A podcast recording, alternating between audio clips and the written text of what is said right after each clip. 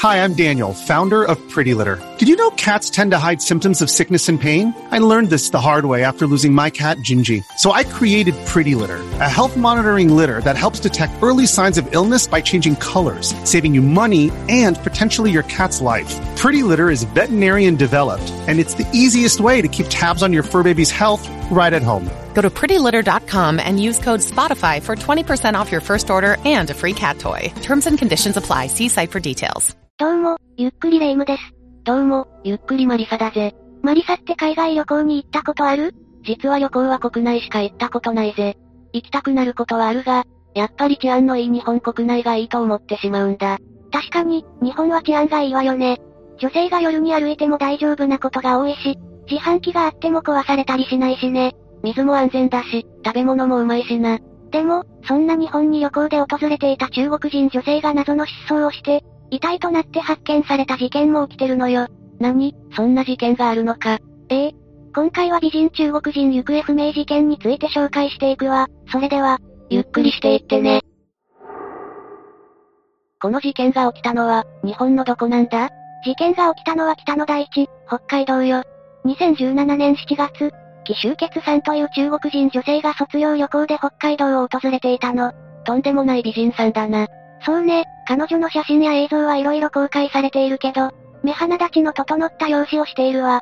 にしても、7月に卒業旅行なんてするんだな。それは日本と中国の違いよ。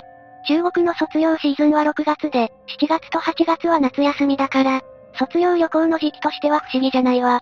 ちなみに、26歳で大学院を卒業した彼女は、帰国後に小学校の教師になることが決まっていたのよ。なるほど。学生時代を終えて、就職する前の区切りとして旅行していたわけだな。にしても、北海道を旅行先にした理由はあるのか？順を追って話すけど、2000年代から、中国では、若者のバックパッカーブームが起きていたの。さらに情勢も関係していて、2017年には中国人の日本への個人旅行も、できるようになっていたわ。だから、海外旅行する中国の若者って多いのよ。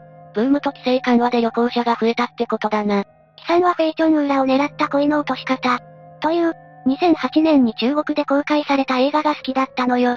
その舞台が北海道だったことから、旅行先を決めたそうよ。いわゆる聖地巡礼みたいなものね。聖地巡礼文化に国境はないんだな。ちょっと共感してしまうぜ。ちなみにそれを抜きにしても、北海道はもともと、ニセコなどが中国人の旅行先として人気よ。そうなのか、世の中知らないことばっかりだぜ。しかし、バックパッカーということは、キさんは一人だったのか？ええ、キさんは一人で北海道に来ていたのよ。宿泊には札幌市の、ゲストハウスを使っていたわ。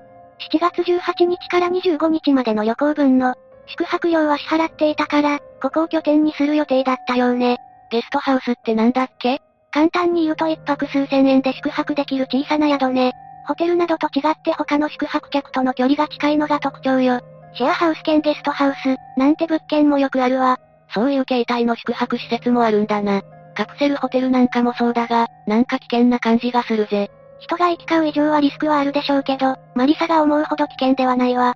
実際、中国ではゲストハウスがかなり流行していて、若者の宿泊施設としては一般的なの。なるほど、私が想像するほど危険というわけではないのは分かったぜ。さんはどんな予定を立てていたんだ？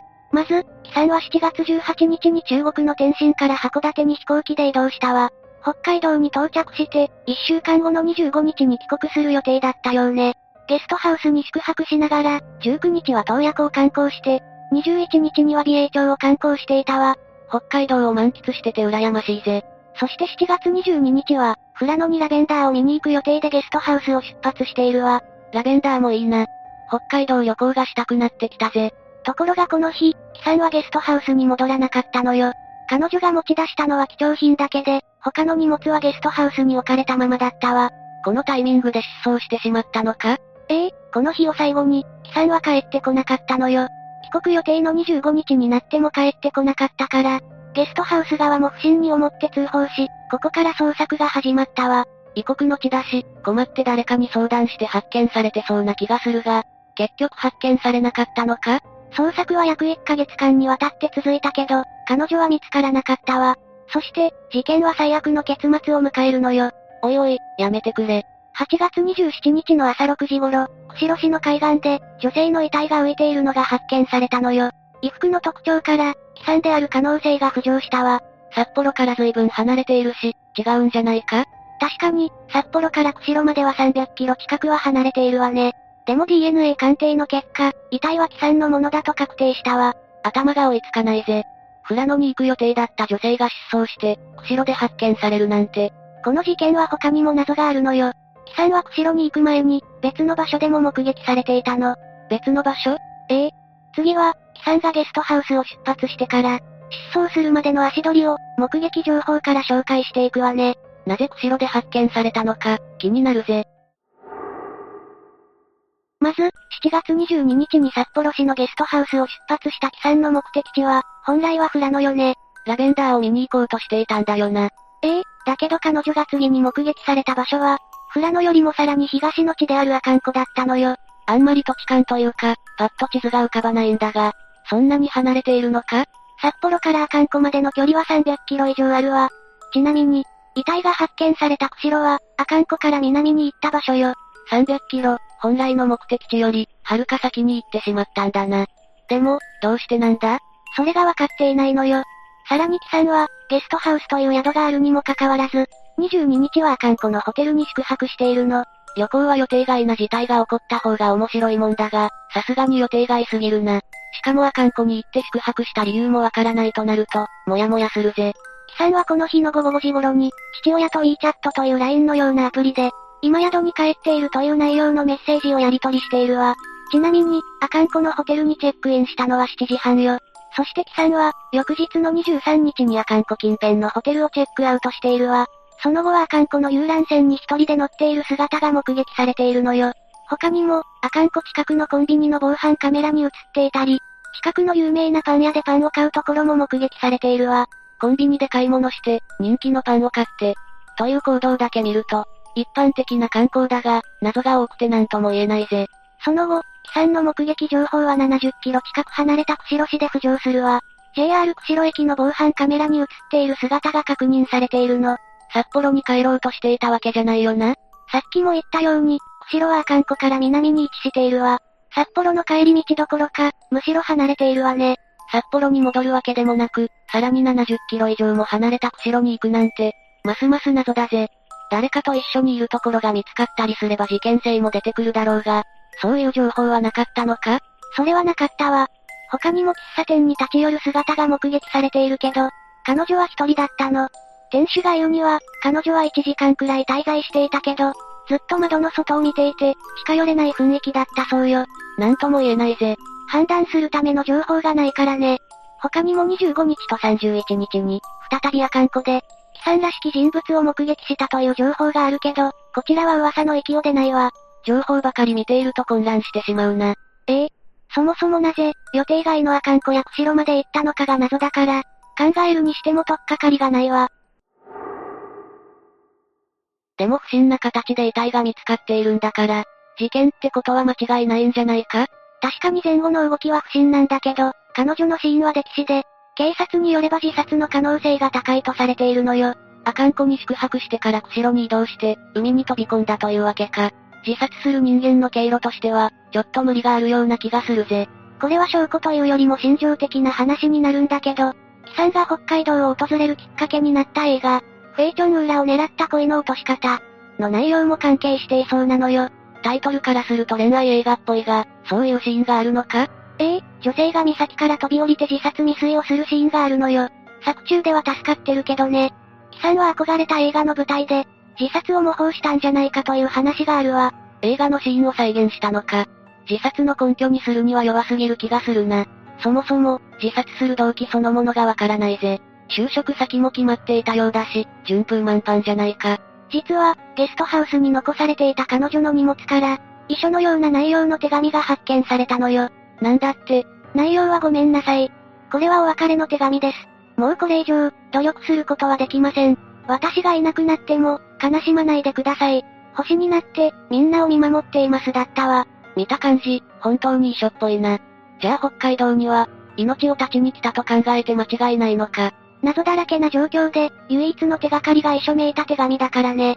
でも、彼女の死が自殺ではないんじゃないかという疑惑も少なからずあるのよ。次はそこを紹介していくわね。自殺なのかそうじゃないのか、せめて謎を解決しないと、今夜は眠れそうにないぜ。まず、キさんに自殺の意思があったかどうか、そこからすでに怪しいと言われているのよ。遺書があったんだし、そこは確定な気がするんだが、どんな疑惑なんだ？まず、失踪する前の彼女の行動が、自殺する人間の行動とは思えないという意見ね。失踪前？失踪前のカメラに映っていた彼女は、身だしなみを整えていたのよ。他にも、阿寒湖付近のパン屋でパンを買ったこともそうね。誰かと会う約束があったんじゃないかとか、観光中に事件に巻き込まれたんじゃないかという話も出ていたのよ。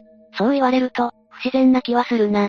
そもそも、富良野に行く予定なのに、阿寒湖にいる時点で不自然なんだが、自殺説を押したいわけじゃないが、遺書という要素を否定するには弱い気がするぜ。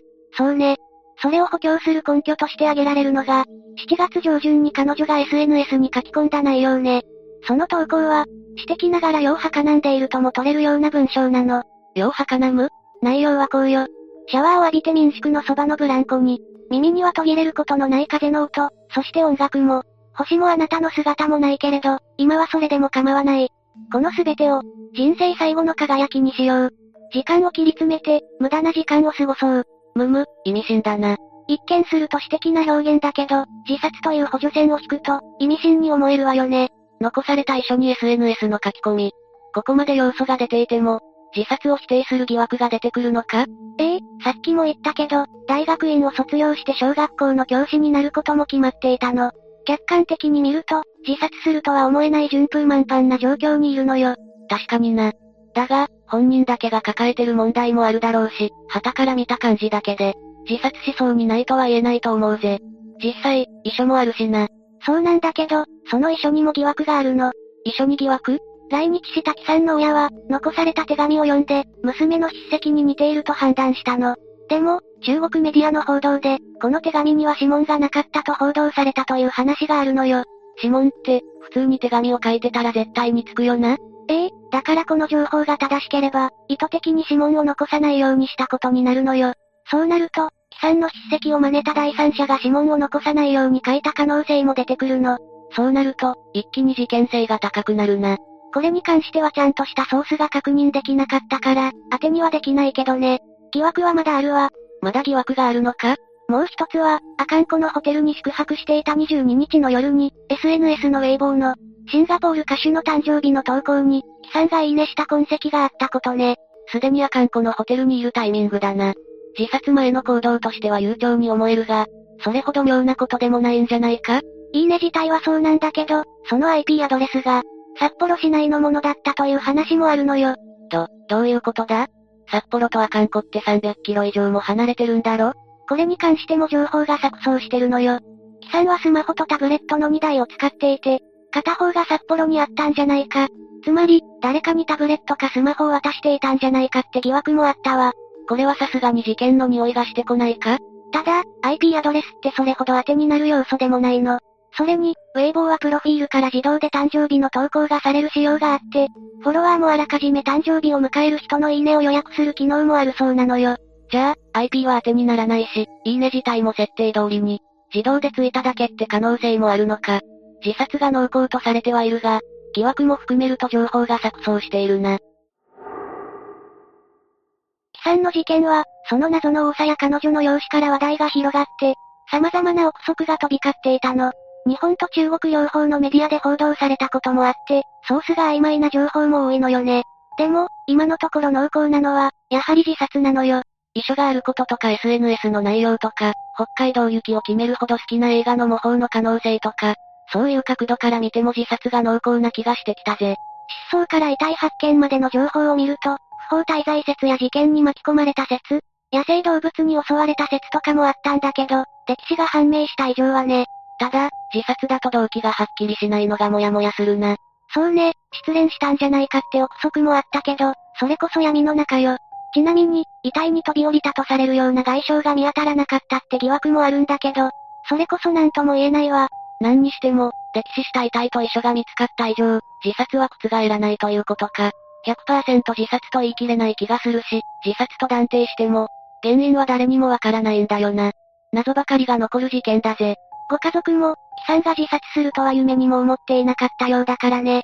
父親も娘は健康的で賢い女性でした。なぜこんなことになってしまったのか、全くわかりませんと率直なコメントをしているわ。卒業旅行という行事で娘が命を落としたんだから、父親のコメントも頷けるな。想像すると涙が出てくるぜ。父親は釧路警察署に来た時、娘に着せるための洋服を持ってきていたそうよ。せめて、綺麗に着飾って旅立たせたいという思いからの行動だったようね。彼女が愛されていたのがよくわかるわ。親心がひしひしと伝わるぜ。せめて、彼女が何を考えていたのか、どういう出来事の末に亡くなったのかがわかればいいんだが。親子であっても、伝わらない部分があるのは当然だけど、それがここまでになるのは残念でならないわ。ご遺族の悲しみが言えるといいな。今回の話はどうだった？犯人が捕まった殺人事件とは違って、終始もやもやしたぜ。自殺するとは思えない人生を歩んでいる美しい女性が、急に遺書を残して、命を落としたんだから、ご家族でなくても衝撃よね。他殺じゃないかという疑惑がたくさん上がるのも、無理ないと思うわ。ああ、ここまで解説された今でも、もしかしたら事件かも、という気持ちが消えずにいるぜ。もう捜査が進展することはないでしょうけど、もし他に事情とか、事件の可能性があるなら、真実が明らかになるといいわね。そうなったら、ご遺族の悲しみも軽減されるだろうな。というわけで今回は美人中国人行方不明事件について紹介したわ。それでは、次回もゆっくりしていってね。